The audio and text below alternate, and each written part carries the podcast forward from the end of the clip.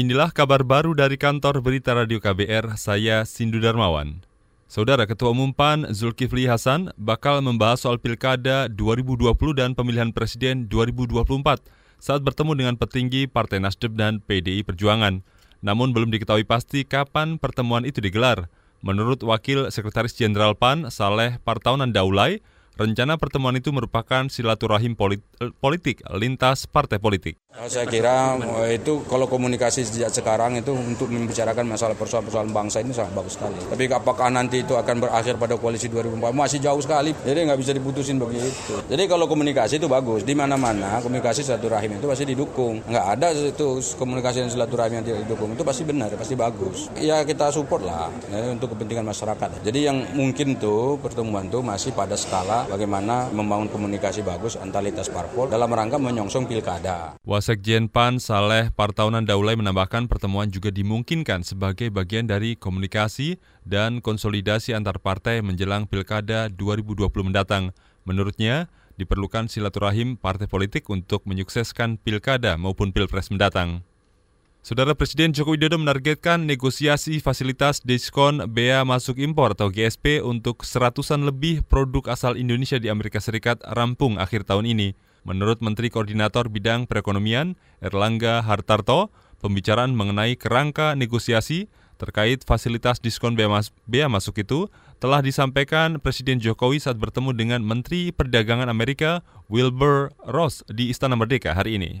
Frameworknya bahwa pembicaraan dengan Pak Presiden utamanya yang terkait dengan GSP dan diharapkan GSP ini menjadi bagian daripada kerjasama Indonesia Amerika dalam 70 tahun, GSP ini menjadi simbol kerjasama. Jadi tentu ini lebih kepada gesture, gesture dari kerjasama dan diharapkan tentu kerjasamanya bisa ditingkatkan. Menteri Koordinator Bidang Perekonomian Erlangga Hartarto menambahkan negosiasi diskon bea masuk impor untuk ratusan produk Indonesia dengan Amerika mencapai 80 persen. Erlangga menyatakan jika negosiasi berhasil, Presiden Jokowi optimistis nilai perdagangan Indonesia-Amerika bisa meningkat dua kali lipat dalam lima tahun.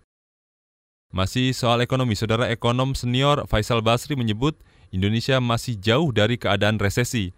Pasalnya, pengertian resesi adalah pertumbuhan ekonomi dalam dua triwulan berturut-turut minus. Menurut Faisal Basri, kemungkinan resesi Indonesia kecil, sebab pertumbuhan ekonomi Indonesia sekecil-kecilnya bisa mencapai 4 persen. Di beberapa negara seperti Jerman, Singapura mendekati resesi karena pertumbuhannya 0,7 itu kan udah dekat ke 0. Aku itu masih 5. Jadi jauh dari resesi. Nah, kalau cocoknya sebetulnya ekonomi Indonesia pertumbuhannya semakin melandai dan anteng di level 5%. Ekonom senior Faisal Basri menambahkan salah satu faktor yang memengaruhi landainya pertumbuhan ekonomi Indonesia adalah keadaan pasar global yang tidak menentu. Ia mengatakan meski mengalami pelambatan, perekonomian Indonesia bukan termasuk yang paling terdampak resesi seperti Singapura. Itu karena Indonesia belum mampu masuk ke perekonomian dunia. Saat ini ancaman resesi menghantui beberapa negara di Asia seperti Singapura. DPRD DKI Jakarta menunda pembahasan anggaran revitalisasi trotoar yang digagas pemerintah Provinsi DKI Jakarta akhir Oktober lalu. Ketua Komisi Bidang Pembangunan DPRD DKI Jakarta Ida Mahmuda mengatakan DPRD DKI ingin memperdalam program itu sebelum pelaksanaan dilanjutkan. Itu karena ada beberapa hal yang cukup mengganjal seperti lebar trotoar hingga jumlah anggaran yang mencapai 1,1 triliun rupiah. Apakah harus menggunakan trotoar yang lebarnya 5 meter? Alasannya apa? Karena jalanan kita, misalkan contoh Cikini lah. Semua orang tahu Cikini jalanannya berapa lebar sih? Apakah ya trotoarnya lebar itu? Kan kalau kemarin alasannya itu untuk pejalan kaki, biar lebih nikmat. Untuk sepeda, kan seperti itu. Harapannya orang yang pakai motor, yang pakai mobil tidak lagi menggunakan. Sudah disiapkan belum faktor pendukungnya? Orang itu agar tidak menggunakan mobil, Ketua Komisi Bidang Pembangunan DPRD DKI Jakarta Ida Mahmuda menambahkan, DPRD DKI sengaja menunda pembahasan juga karena banyak masukan warga yang mengeluh jalanan macet seiring dengan pembangunan trotoar.